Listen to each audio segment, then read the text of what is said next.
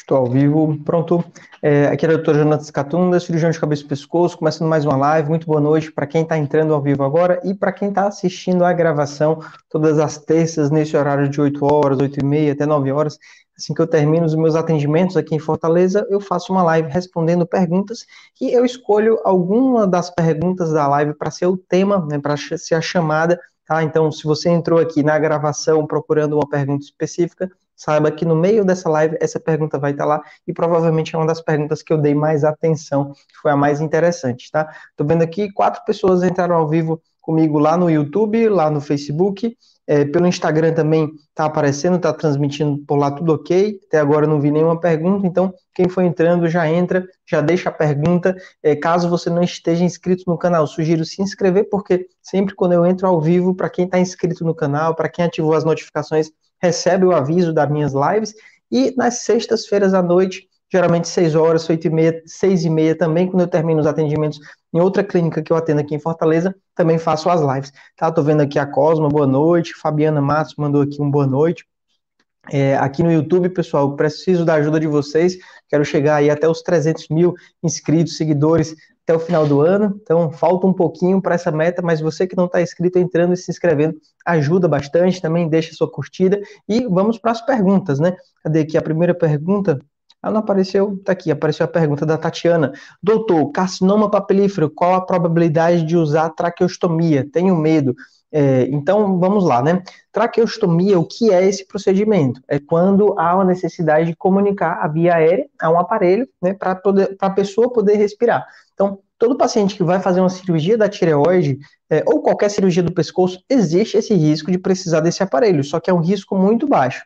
Quando é uma cirurgia parcial, é um risco pouco. Quando é uma cirurgia, uma tireoidectomia total, que você vai mexer nos dois lados do nervo da voz, é possível que esses dois nervos parem de funcionar após a cirurgia e a pessoa não consiga respirar, e por conta disso é anestesiado novamente, e o médico vai fazer na mesma incisão na cirurgia da tireoide, vai fazer a traqueostomia, que na maioria dos casos é transitória. No câncer de tireoide, existem algumas situações que aumentam o risco né, de ser necessária essa traqueostomia. Por exemplo, paciente que descobriu um câncer que já estava invadindo um dos lados, um dos nervos da voz, ela só tem um nervo funcionando, que é o do outro lado. Então, na cirurgia, se esse nervo do outro lado também for muito manipulado e parar de funcionar, a pessoa vai ficar com uma paralisia bilateral de prega vocal, tá? Quando é feita essa traqueostomia, é importante saber que isso é algo para salvar a vida do paciente. Não é algo que a gente faz intencionalmente. Na maioria dos casos acontece realmente uma situação muito aguda em que o paciente não está conseguindo respirar, faz esse procedimento, resolveu o problema, depois consegue tirar esse traqueóstomo e cicatriza bem, para tirar não incomoda nada, é relativamente fácil de cuidar, tá? Então fique bem tranquilo quanto a isso. A maioria dos pacientes descobre câncer de tireoide ainda muito cedo, muito pequeno, a maioria não precisa. Não sei qual é a situação do seu, mas é, se a gente for olhar todas as possibilidades, existem casos de. Quase que eu derrubo aqui tudo. É, casos de câncer de tireoide em que o câncer invade a laringe e a gente precisa fazer uma laringectomia total, remover toda a caixa da voz e a pessoa fica com o traqueostoma definitivo. Então, são situações muito incomuns de cânceres em que passaram vários meses e anos sem que a pessoa procurasse ajuda. Quando procurou atendimento, a lesão já estava bem avançada. É, o mais comum é descobrir mais cedo, descobrir quando o tumor é pequeno. Mas às vezes pode passar desapercebido um câncer mais agressivo que vai crescendo lentamente, né? Pergunta da Paula, é, aqui pelo, pelo Instagram. Eu vou alternando, tá, pessoal? Do Instagram e do YouTube. A Paula perguntou: Fiz a tiroidectomia total há 12 dias, caso a biópsia V benigna, vida normal? Então, é, a tiroidectomia né, total, quando o resultado da biópsia é benigno, é praticamente vida normal, né? Você vai precisar usar o hormônio todo dia, porque você não tem mais a tireoide, então precisa tomar esse hormônio, igual aos pacientes que têm hipotireoidismo por outras causas essa dose do hormônio precisa sempre avaliar se ela está ok ou não. Porque se você está usando uma dose e o seu corpo precisa de mais hormônio ou de menos hormônio, você pode ficar em hipotireoidismo ou hipertireoidismo e tendo sintomas. Então, é vida normal, desde que você faça os exames periódicos, tome o remédio todo dia para ter uma qualidade de vida. Outro ponto importante é que, é, independente de ter tido esse problema, você não está imune de ter outras doenças.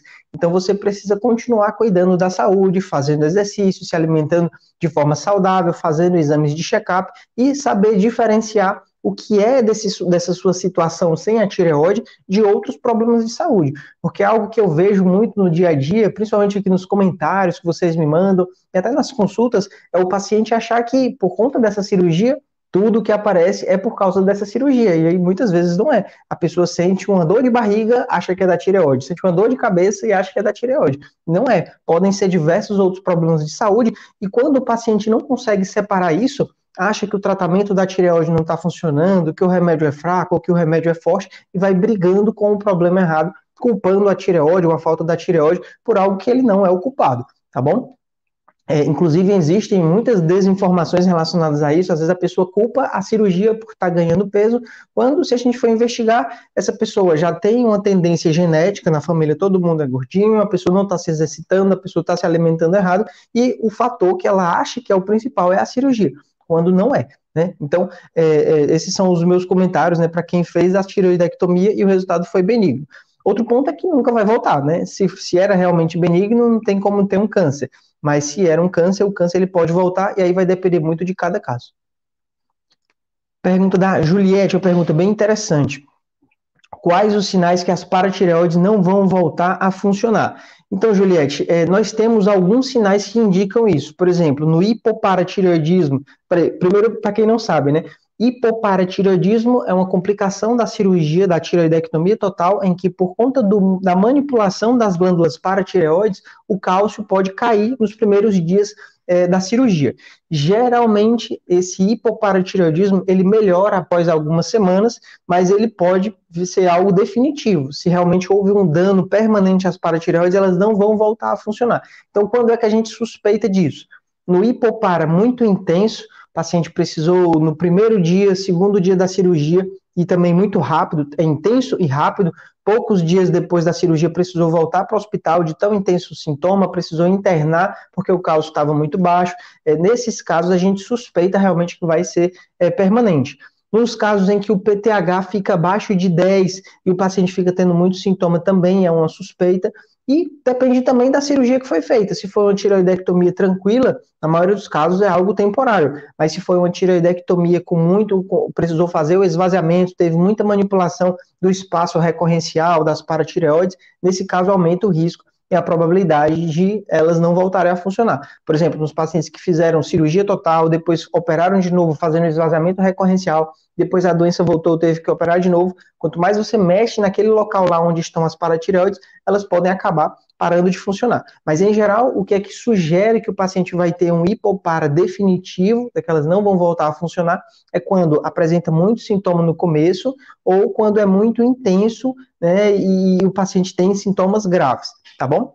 Também quando precisa de doses muito altas de cálcio, porque a maioria dos, dos hipoparatireoidismos a gente consegue controlar com 4, 5, até 6 comprimidos de cálcio. Mas alguns pacientes, mesmo tomando essa quantidade, não é suficiente e tem que fazer mais comprimidos até deixar o paciente bem compensado sem ter sintoma nenhum.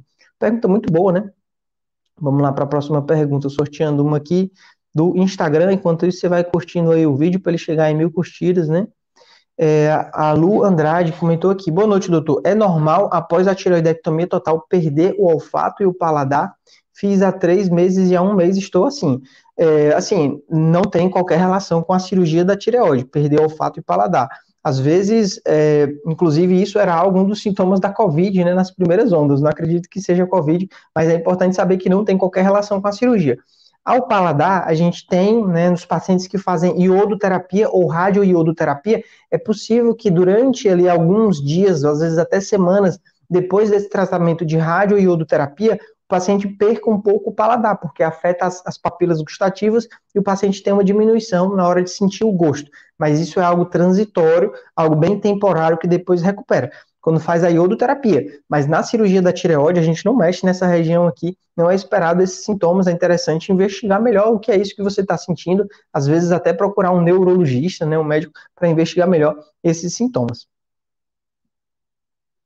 Vamos aqui para uma pergunta do YouTube, né? Vamos sorteando aqui uma pergunta do YouTube.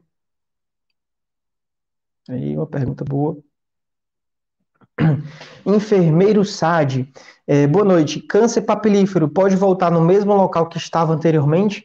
É uma excelente pergunta, né? O câncer de tireoide, ele surge na tireoide e o primeiro local que ele dá metástase é na região próxima de onde a tireoide estava. É como se tire... o câncer fosse uma árvore e as metástases, né, as recidivas, elas vão acontecer ali próximo de onde a tireoide estava, nos linfonodos peritireoidianos. É, então, assim, quando ele volta depois da cirurgia, o que é que acontece? Foi removido a tireoide, mas essa, esse câncer de tireoide, ele deixou algumas sementes nesses linfonodos que, por conta de ser muito pequeno, não foi possível detectar nem clinicamente, nem através de exames. Passaram meses e anos após a cirurgia, essa semente desabrochou, o linfonodo começou a crescer e ficou visível ao exame de ultrassom, ou palpável, ou a tireoglobulina subiu. Então, isso seria uma recidiva, e ela, né, por definição, ela vai aparecer no local onde estava o tumor inicial, e caso não seja detectada, ela vai progredindo ao longo da cadeia linfática. Então, recidivou no nível recorrencial, depois vai para o nível 3, para o nível 4, para o nível 5, ela vai progredindo lentamente ao longo das cadeias cervicais, tá? Pergunta muito boa. É, outra dúvida, né, que tem relação com essa, você não perguntou isso, mas outra dúvida que tem relação com essa é em relação à metástase à distância. O paciente já fica pensando, será que o câncer foi para o fígado, foi para o pulmão, foi para os ossos? Na maioria dos casos em que isso acontece, ou o paciente já abriu o quadro com metástase à distância, por exemplo, durante anos e anos a pessoa tinha o câncer, não sabia que tinha esse câncer, foi lentamente, silenciosamente se espalhando, e quando ela descobriu, o câncer já estava avançado no pescoço e já estava no pulmão. Essa é uma das situações em que a gente vê metástase no pulmão. Outra situação é um paciente que tem uma doença agressiva, que teve que operar várias e várias vezes porque a doença sempre voltava no pescoço. Chega uma hora que, tendo muita doença no pescoço, essa doença ela consegue ganhar a capacidade de ir para outros locais à distância, viajando pela corrente sanguínea e não mais pela corrente linfática. Então, são essas duas situações. No paciente que tinha um tumorzinho pequeno, tirou a tireoide, não tinha nem linfonodo acometido, a tireoglobulina está zerada, o ultrassom mostra que não tem nada, a chance de isso acontecer, de ter metástase à distância, é bem baixa, tá? E inclusive de ter recidiva. A maioria dos pacientes, né, não tem nenhuma recidiva, tá? Então é algo que a gente se preocupa porque a gente não pode deixar algo lá acontecer sem ninguém ver. Mas é importante manter a, a, saúde mental em primeiro lugar, pensar sempre em, em, que quais são realmente as chances. Se, você, se a sua chance de ficar curado é 99% e de ter recidiva é só 1%, você não vai ficar achando que você está dentro desse 1%, né? Você tem que ser um pouco mais de otimista no câncer de tireoide, porque é uma doença que é fácil de controlar na maioria dos casos, né? Vamos aqui para uma pergunta do Instagram.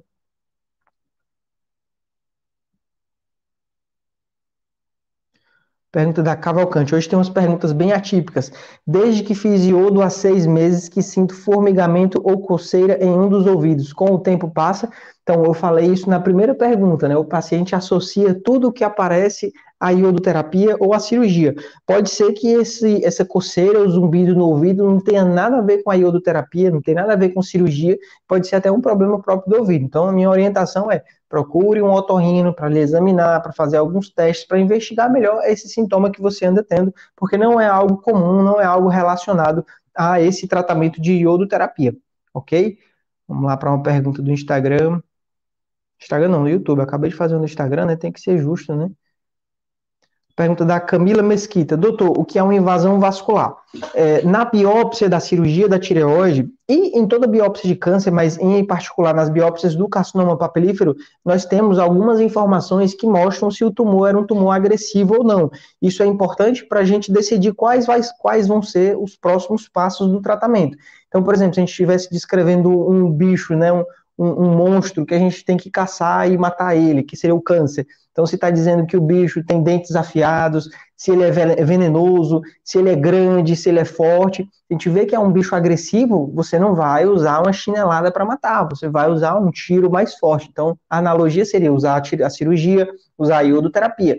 Mas, por outro lado, se na descrição desse bicho fala que ele é pequeno, igual a um inseto que uma chinelada dá para matar, aí é tranquilo, né? Então, a invasão vascular é um fator relacionado a maior agressividade é uma doença um pouco mais agressiva. Quando vem invasão vascular presente, quando vem invasão angiolinfática ou invasão linfática presente, isso indica que o tumor conseguiu invadir pequenos vasos linfáticos e ele pode mandar êmbolos tumorais, quer dizer, mandar sementes pela corrente linfática. Então, quando isso é encontrado, é um sinal de maior agressividade e isso indica né, a necessidade de fazer mais tratamento.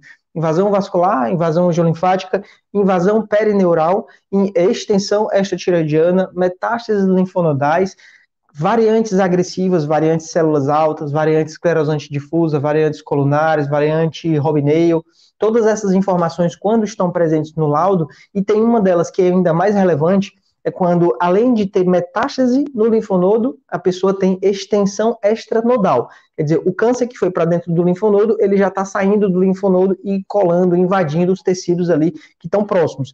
Então, essa extensão extranodal é um dos fatores mais associados à recidiva e maior dificuldade de controle. Então, é, seria isso, né? Eu acho que ficou, foi boa essa, essa resposta, né, sobre os fatores adversos, que é o que a gente olha na biópsia. Infelizmente, eu já peguei biópsias feitas aí, às vezes, foi, não, não foi no SUS, foi em plano de saúde. Plano de saúde bem ruim, a biópsia tinha basicamente assim, carcinoma papilífero. Não tinha o tamanho da lesão, não tinha se a lesão foi removida por, com margens livres, que é outra informação também, que essa informação eu pulei. Margem é quando você remove o tumor por inteiro.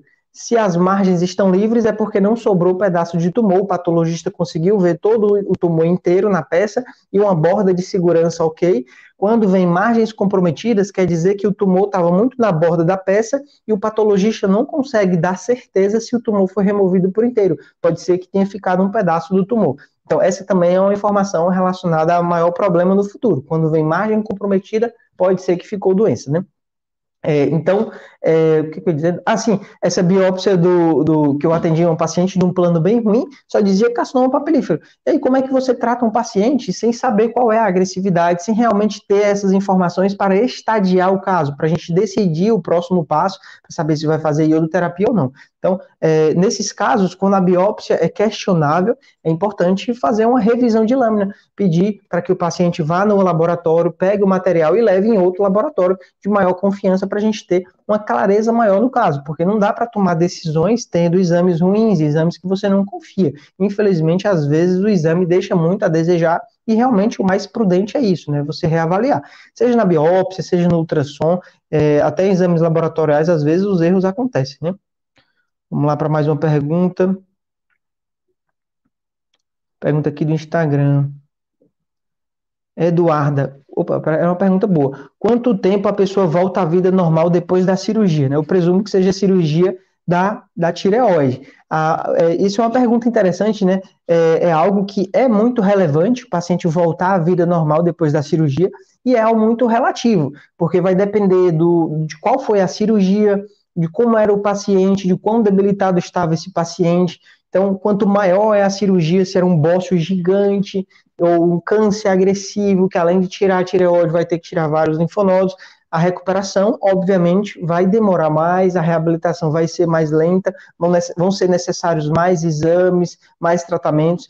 Por outro lado, nos casos tranquilos, eu já operei muitos pacientes, principalmente jovens, que depois que opera, a pessoa manda uma mensagem assim, no, ou no dia da cirurgia, ou no dia seguinte, doutor, eu tô me sentindo tão bem que parece que eu nem operei. Quer dizer, uma pessoa dessa, ela já está praticamente de volta à vida dela. Mas é importante manter o repouso, pelo menos na primeira semana, para evitar é, não ter nenhuma complicação. Não é porque o paciente se sente bem que ele pode fazer de tudo. recomendo ficar livre das atividades de casa, passar o dia sentado ou deitado, sem realmente é, fazer esforço para não aumentar a pressão no pescoço e ter algum sangramento. Também evitar comer porcaria. Né? Na maioria dos casos, a, a recuperação dessa cirurgia é rápida. Depois da cirurgia total, precisa ajustar os hormônios. Então, às vezes, quando há uma dificuldade ou muita oscilação nesse ajuste de hormônio, a pessoa pode demorar um pouco mais a voltar ao normal, a voltar a se sentir bem. Mas na maioria dos pacientes, a dose que a gente inicia já é uma dose satisfatória e a pessoa volta ao normal, sim, se sente bem após a cirurgia. É o que acontece na maioria dos pacientes. São poucos os pacientes que realmente não evoluem tão bem. Geralmente são os pacientes que têm as complicações, paciente que tem o cálcio baixo, paciente que tem rouquidão. Nesses casos, realmente é mais difícil para o paciente e pode demorar um pouco mais, né? Além da cirurgia grande, que foi o que eu falei. Pergunta muito boa, né? Eu estou gostando muito dessas perguntas de vocês é, a gente vai aprendendo bastante, porque eu sou médico e eu atendo pacientes reais. Então, quanto mais dúvidas eu vejo nas lives, isso me torna um médico melhor, porque eu sei exatamente o que, é que aquela pessoa está precisando ouvir, porque eu já ouvi de vocês. Então, acaba que isso ajuda muito na minha prática, né? Vamos lá para mais uma pergunta. Pergunta da Dalva, pergunta legal. Dalva, tenho nódulos grandes visíveis, fiz tomografia, está torta a traqueia, tem perigo na intubação? A, a, a Dalva está falando de Macaé, do Rio de Janeiro. É bacana, né? Essas lives, eu, eu, entro ao vivo aqui, eu aqui no meu consultório em Fortaleza e tem gente do Brasil todo, ou até do mundo todo me assistindo, né? É, então, Dalva, a, o desvio traqueal, né? A traqueia. Cadê minha tireoide? Deixa eu mostrar aqui para vocês.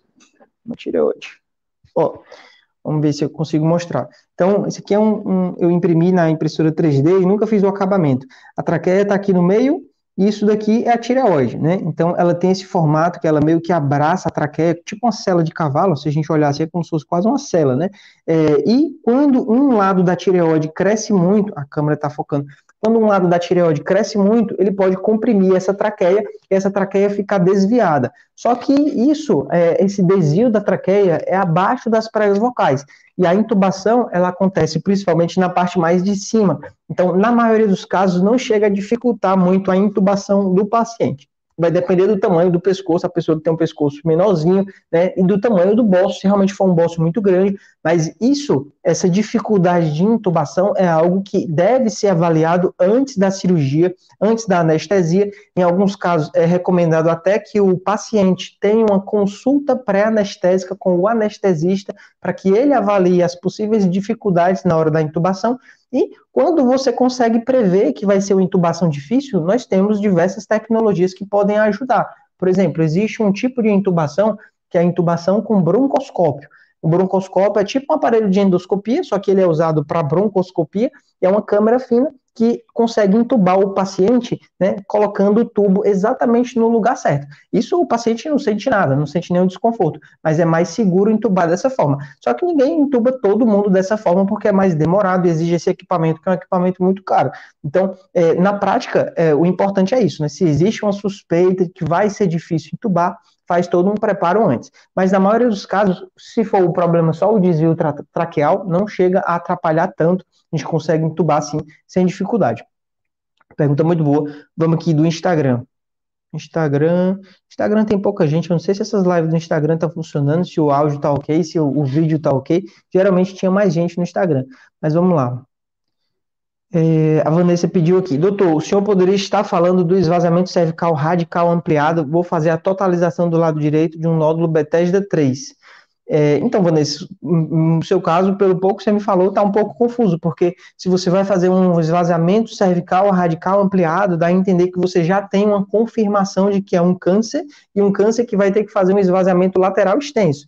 E quando você fala o nódulo Bethesda 3, Bethesda 3 nem câncer é, não dá para a gente saber ainda se é câncer. Então, é, falando do esvaziamento, às vezes o paciente pensa que esse termo esvaziamento é só porque ela tem um bócio grande e vai esvaziar, e não é isso. É, tirar o bócio, tirar o nódulo é a tireoidectomia, e totalizar é o quê? Você tirou uma metade da tireoide, peraí, cadê aqui onde é que tá a filmagem?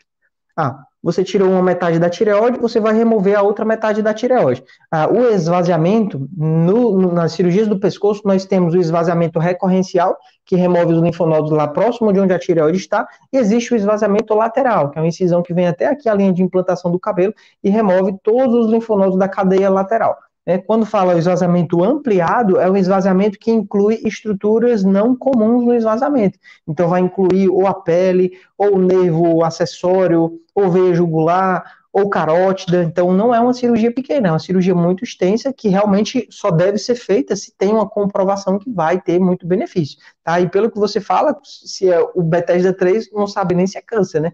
É algo bem confuso essa sua pergunta. Pergunta da Ivanise. Doutor Jonatas, vocês dizem que a cirurgia é simples, porém tem um problema do cálcio no caso da tireoidectomia. Então, é, o problema do cálcio não é algo que acontece em todas as cirurgias. Ela acontece em cerca de 5% a 10% dos pacientes. Tá? A maioria dos pacientes não tem essa complicação, o cálcio não baixa e o paciente não tem esses sintomas do cálcio baixo. É comum, em toda cirurgia que eu opero, acho que a maioria dos médicos faz isso, na, na, prescrição, o paciente, além de tomar o hormônio, também toma cálcio, três comprimidos ao dia por pelo menos um mês, para evitar sentir os sintomas. Porque mesmo que a pessoa não tenha tido o hipopara mesmo, é comum o cálcio baixar um pouco, porque o PTH baixa, tá? Mas a maioria dos pacientes não tem os sintomas. Quando a gente fala cirurgia é simples, na verdade não é a cirurgia é simples, porque a cirurgia é extremamente complexa, a gente passa próximo de várias estruturas vitais do pescoço, a traqueia, o esôfago, o nervo da voz, a carótida, a jugular, então, são muitas estruturas importantes aqui. Não é que seja simples. O que, o que a gente costuma dizer é que a recuperação é simples. A maioria dos pacientes opera e se sente bem depois da cirurgia. Em alguns casos, é possível ter essa complicação. Complicação não é algo que você espera que aconteça, é algo que pode acontecer. Muitas vezes não é um erro do médico, mas sim algo inerente ao próprio procedimento, por conta da dificuldade técnica, tá bom? Então, é, não sei se eu respondi, né? Mas é algo que aqui no canal eu tenho vários vídeos né, comentando sobre isso. Vamos aqui uma pergunta aqui da do Instagram. Ah, o pessoal está dizendo aqui, o Instagram está tudo ok, maravilha.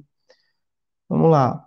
PCB Ferreira, por que só repõe o T4? Os outros hormônios da tireoide não fazem falta? Então, excelente pergunta, né? Porque infelizmente está cheio de doutor de internet que não atende pacientes falando que tem que dar o T3, que o T3 é o hormônio da vida, por que, que não repõe o T3 e o T4? Né? Sendo que em medicina a gente trabalha com fatos. Então, já fizeram diversas pesquisas comparando para tentar de, decidir, tentar definir qual é a melhor forma de tratar. Se basta T4, se fazia o T3 e o T4, se fazia só o T3, se fazia o extrato de tireoide, e é unânime isso, tanto é que ninguém pesquisa mais porque já tem tantos estudos mostrando que repor apenas o T4 é mais seguro, é mais eficiente, é mais barato, então não tem necessidade de repor os outros hormônios, que na verdade o outro hormônio é o T3. Então, a gente tem o T4 e que é uma forma mais estável, porém ela é menos potente, e nós temos o T3, que ele é bem mais potente.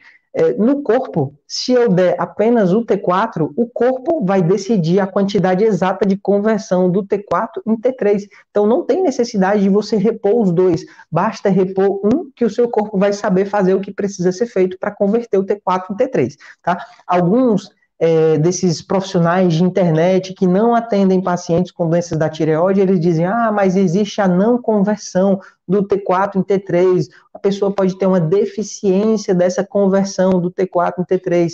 Isso é balela, é um rodapé de livro. Praticamente a gente não vê pacientes assim no dia a dia. Que a gente vê é uma pessoa que está passando por muitos problemas de saúde, ou familiares, ou relacionamento, ou no trabalho, não está fazendo atividade física, está muito estressada, ou muito ansiosa, não está dormindo direito, e culpa a tireoide pela perda da qualidade de vida. Quer dizer, a tireoide não, né? Culpa esse remédio, acha que o medicamento, o T4 é fraco, que é melhor repor o T3, e aí, às vezes, cai na besteira de repor o T3, que é um remédio que nem existe a formulação normal, precisa fazer manipulado, e nessa de fazer manipulado, já vi pacientes parar na UTI, porque foi prescrito a dose errada, ao invés de fazer micrograma, fez miligrama, uma dose mil vezes mais alta do que a dose necessária, o paciente teve uma intoxicação grave. Então, não é fácil trabalhar com o T3, pode ser perigoso, o paciente pode ter hipertireoidismo, hipotireoidismo. Por conta disso, é muito melhor usar apenas o T4 para evitar todos esses riscos, tá? Então, basta o T4. Já fiz algumas lives aqui no, no YouTube, né? Ficaram salvos esses vídeos comparando o T3 e o T4, mostrando os artigos, mas mesmo a gente mostrando, as pessoas não, não aprendem, né? E infelizmente caem, às vezes, nessa lábia de profissionais que, infelizmente, só querem visualização, só querem clique, só querem parecer que são os bons, né, quando na prática os bons nem aparecem na internet, né? Eu tenho muitos professores de faculdade é, que são excelentes médicos e não tem nem Instagram. Então a, a, internet às vezes ela gera esse, esse, essa desproporção. Um médico que tem muitos seguidores parece ser uma maior autoridade, enquanto que um profissional que realmente é uma autoridade no assunto porque tem décadas de experiência ele não está na internet. Mas infelizmente hoje em dia, né, é, a gente tem que realmente se adequar a isso e é o que eu faço, né? Eu trago aqui conteúdo de qualidade. Vamos lá para a próxima pergunta. Peraí.